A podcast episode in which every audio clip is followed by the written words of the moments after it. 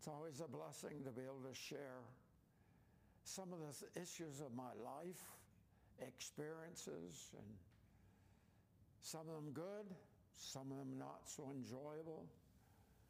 But I would like to help you understand tonight that some of the things that are not enjoyable are definitely for our advantage in the long run and definitely advantage for the kingdom of God. Years ago, I was in ministry. We had a ministry that's been going since uh, December of 73, and I was doing a lot of speaking, but something was going on within me that I couldn't explain. There was like a deadness within me. It wasn't depression because in Norm, I was happy and enjoyed family things and enjoyed other things. But when it came to reading the Bible, praying, getting ready for my sermons, teachings, whatever I might have been doing, there was an emptiness there.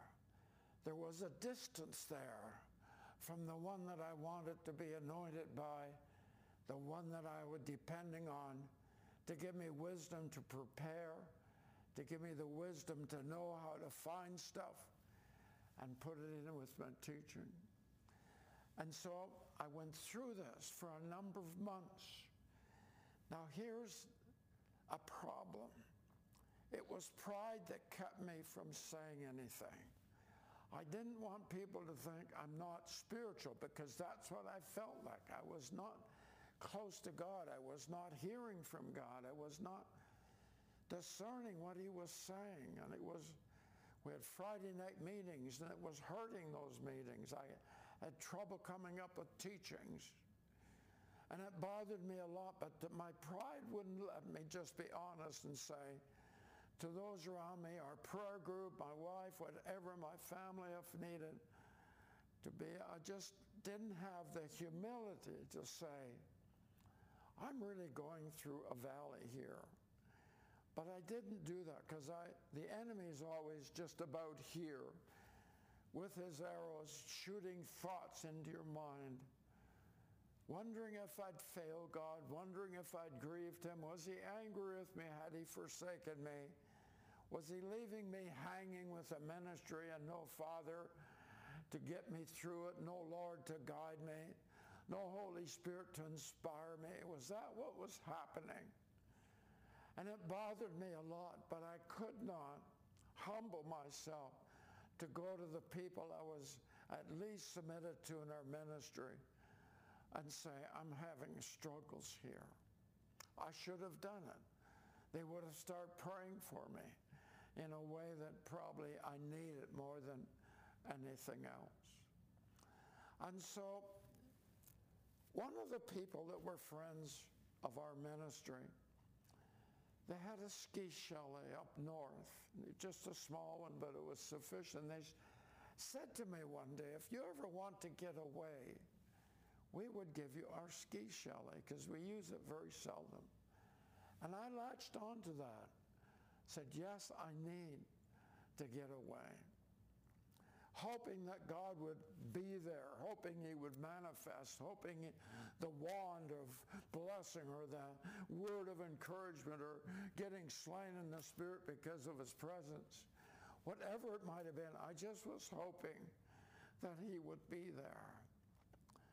So I spent about three days there. But in one of those days, I believe it was probably the second, wasn't the third, I don't believe it was the first.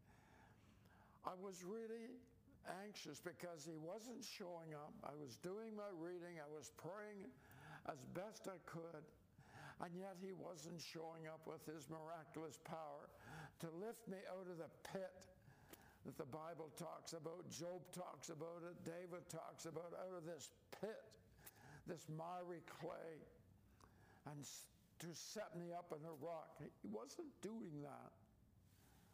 And all the time the enemy was right there whispering with his flaming arrows saying, the Lord has forsaken you. There's, there's something wrong in your walk with the Lord. He doesn't want you anymore. You're just plowing with your own strength. You're not using the Holy Spirit to get the harvest prepared. And so it was really a hard couple of days. So in my boredom, I happened to look in on a bookshelf that was right there in that little living room. And there was a little book simply called Discipleship. And it wasn't from the men that taught on discipleship later. This was by a man named Stephen Foster. He was a Quaker layman. But he wrote this book just on how we should disciple people. And so out of my desire to do something to pass the time so I could go on home and be miserable, I was reading it. Well, one of his sections had a title to it that was totally outside of what he was basically saying in that book. He called that little section the dark night of the soul. And I began to read that.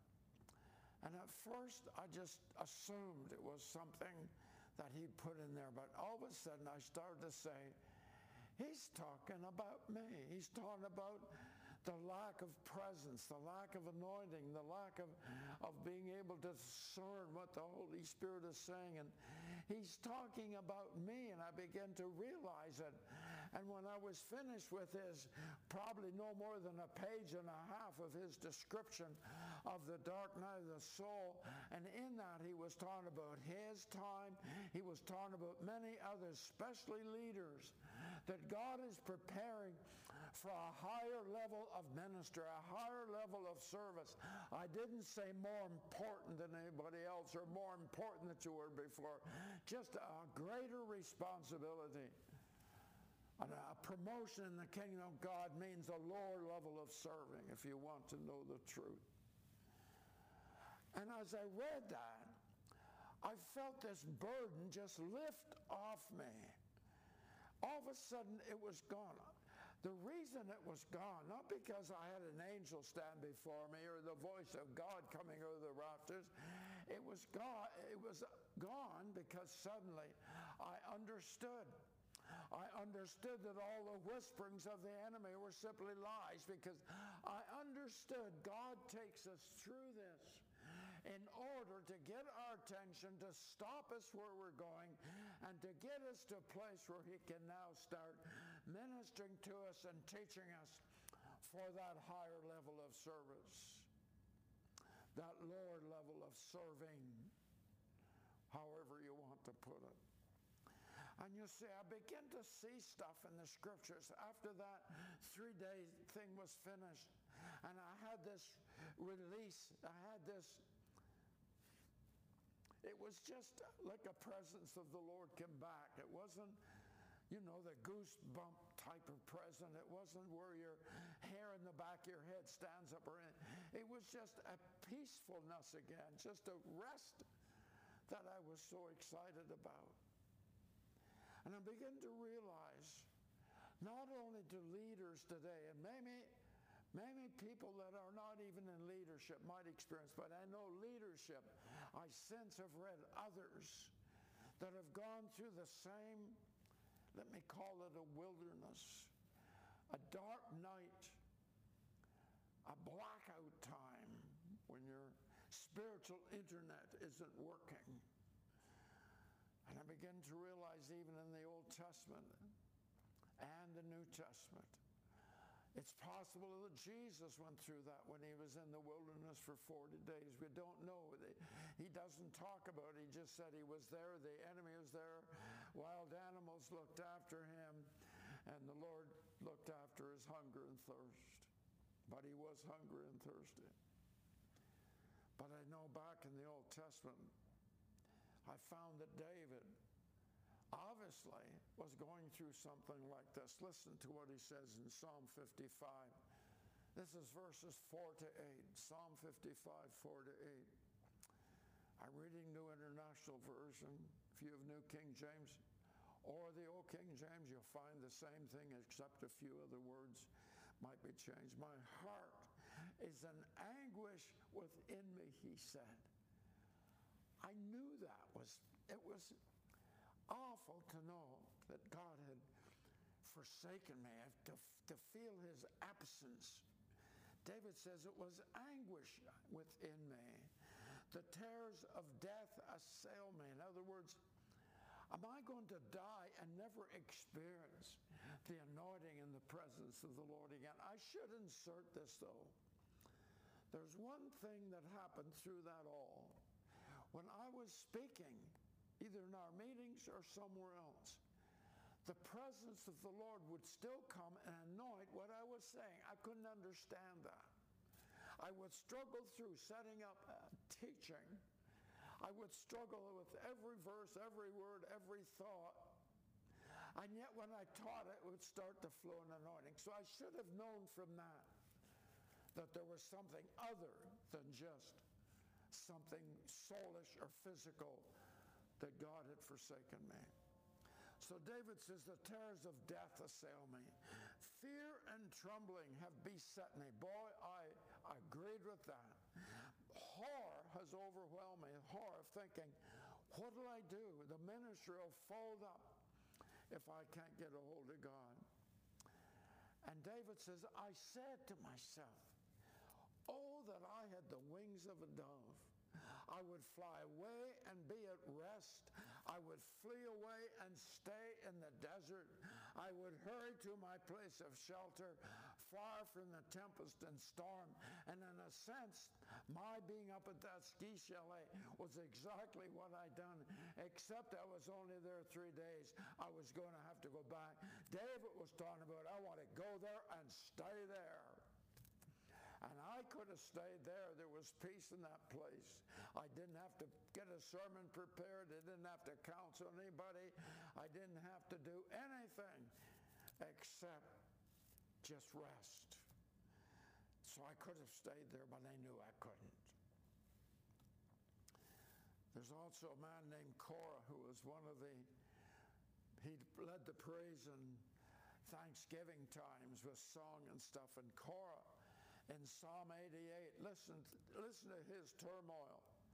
He says in verse 3 My soul is full of trouble, and my life draws near the grave. In other words, he felt the, the absence of the presence of the Lord so great as almost as if he felt like he was going to die.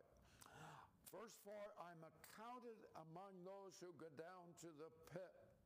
I'm like a man without strength. In other words, he said, I'm alongside of people going down into the pit, the hell. I'm going down with them.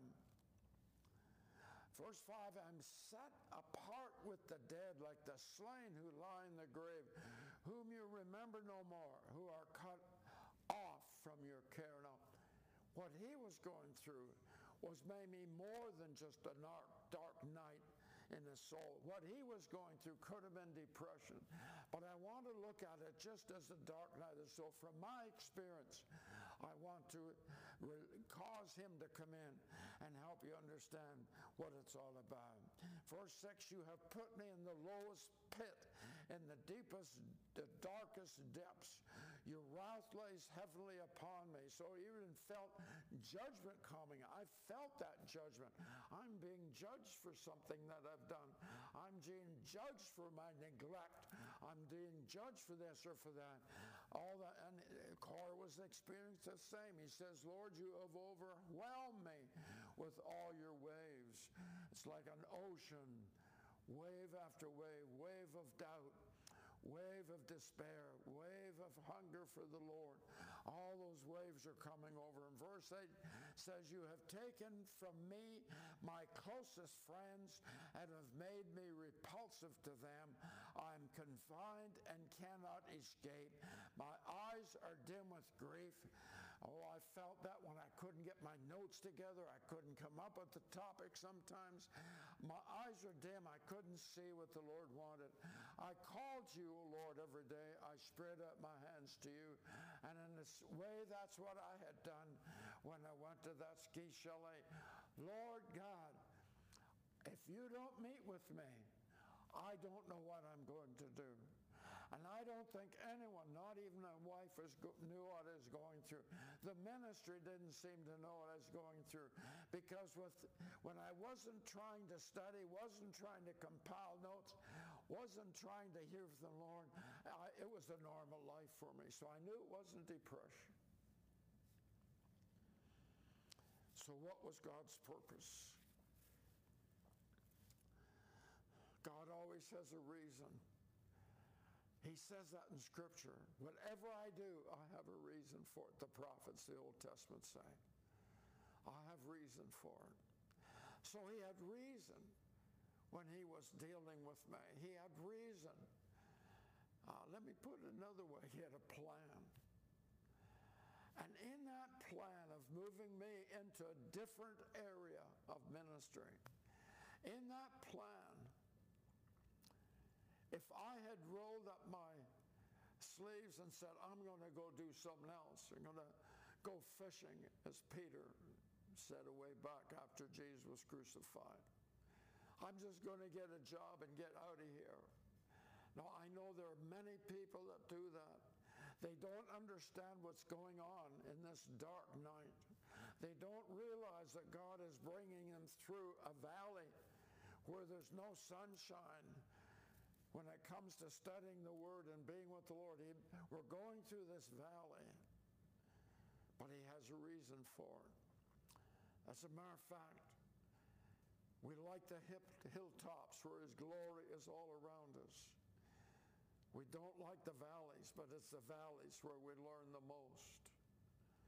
And so it's important that we learn to accept what He's doing, and I trust this teaching will touch people's lives that would be listening to this. Trust it'll trust, touch your life. If you're going through something like this, that you will realize, I understand now that God is in this.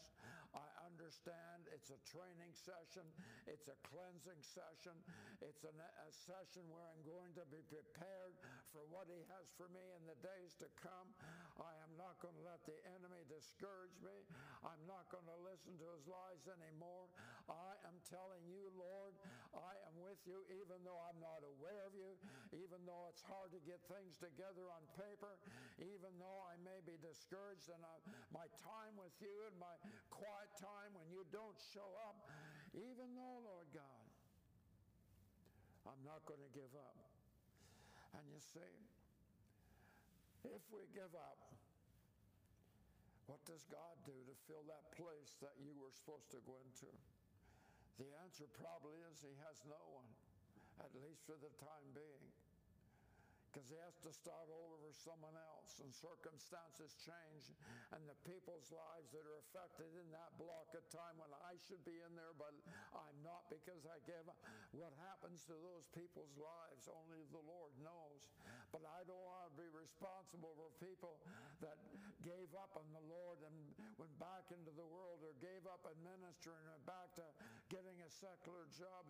I don't want to be responsible. So Lord, anytime I go through a dark night of the soul. Give me the courage to hold on. Give me the understanding to hang in there, not to give up. After I had read that article, he was a young Quaker man that obviously loved the Lord and knew what it was to experience his hand of discipline. I started asking me questions. I said to myself, if I had known ahead of time what I was going to go through in this ministry, would I have said yes to this ministry? Because just a year and a half into our ministry, the company I worked for was a large international company, one of the largest ones in a certain industry I was in. And they're offering me a promotion. And if I had known what lay ahead in the years that followed, I might have said no to the Lord and said yes to that promotion. But as it turns out, I didn't know. And I said yes because the ministry, it was only a year and a half old, was getting exciting, it was growing, it was powerful. We're seeing good fruit from it. And I said to the Lord, I can't take that promotion. I shared it with my wife, and she knew right well I couldn't take it because the Lord was calling us out. It left the company after nine years and went full time in the ministry. But if I had known a year and a half later, if I'd known what was coming, leadership took a spin out of orbit and did things in the ministry that really hurt it, set it back a bit. But we hung in there and God has blessed it anyway. But if I had known, I don't know what my decision would have been. But it was after all that had happened that I went through this dark night of the soul. And now I'm saying, Lord, if I'd known a way back then. And the Lord started to remind me of something. A thousand years before,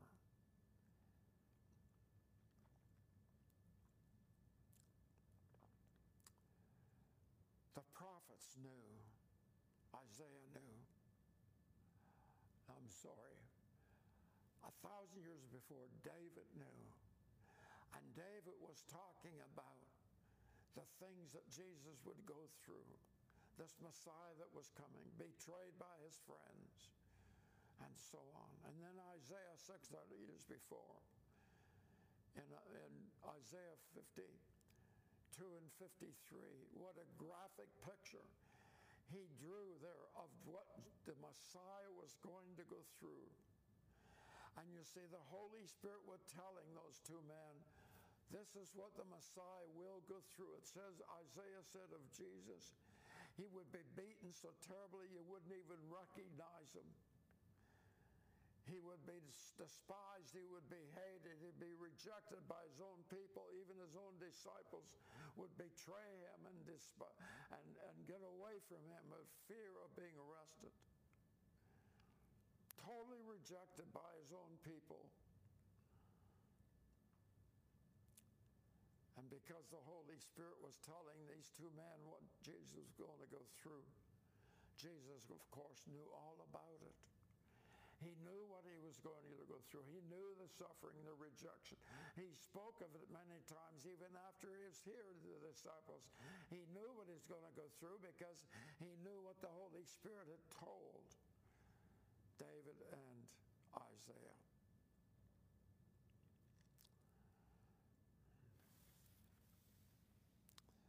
So I said to myself, if Jesus knew the rejection, the pain, then I pray that if I ever go through it again, I will face it and say, Lord, it's all right. You are with me. I will go through the pain. I will go through the persecution. There's hundreds and thousands of people around the world right at this moment that you're listening going through severe persecution because Jesus prophesied, if they persecuted me, they'll persecute you, he said to this crowd. And so I need to understand that yes, there is persecution. Yes, there is trials. There is rejection. There is pain. There may be death. But I'm going to hang on there. And I say that to anybody listening in a country where there's persecution. Stand firm. Cry out to God for strength. Pray for your captors. Pray for those that despitefully use you, Jesus said. Pray that they'd get saved. And the Lord will be with you and bring you through. And if you die, there's a crown of life for you, but I believe in Revelation it talks about a thousand year reign. For those who are willing to lay down their life for Jesus, you qualify for a thousand year reign with no enemies, no sin, no disease, no mosquitoes, no black flies, no, no snakes that bite and kill you. Nothing. The ox will eat with the lion, and the lamb will lay down with the cobra. The child will play over the asp's nest, the snake's nest. Why? Because you've qualified by death. I've told the Lord I want to be part of that thousand years. Thousand years, that's a long time.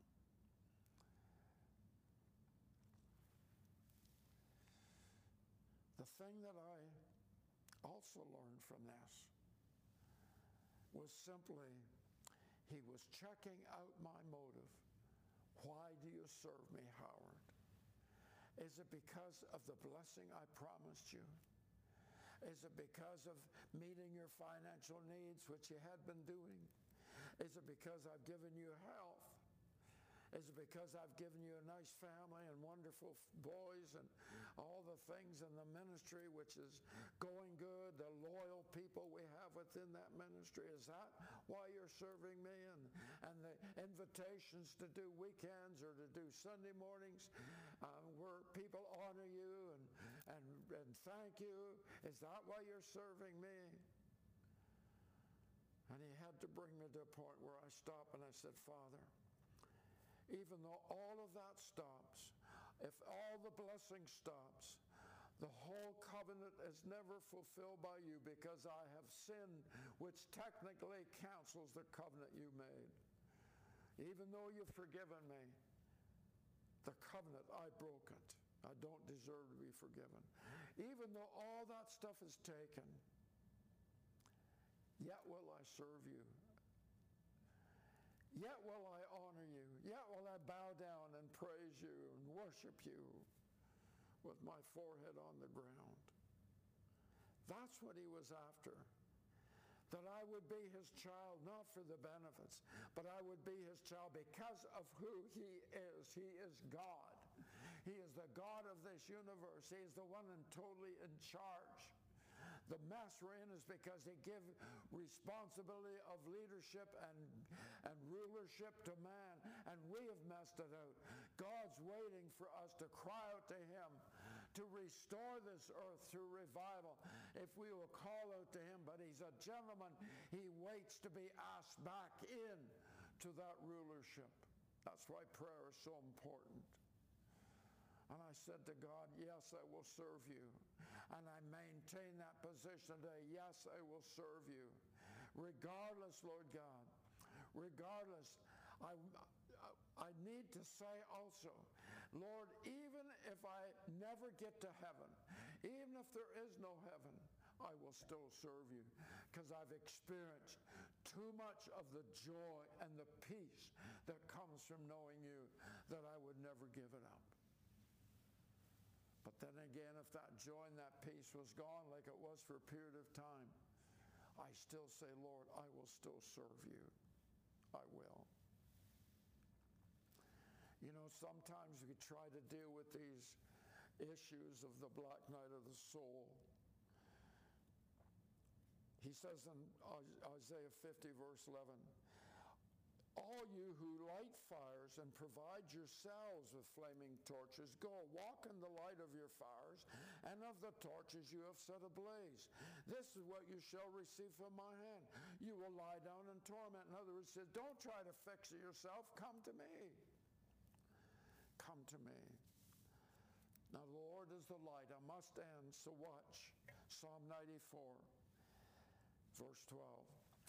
Blessed is the man you discipline, O Lord, the man you teach from your law. You grant him relief from days of trouble till a pit is dug for the wicked. For the Lord will not reject his people, he'll never forsake his inheritance.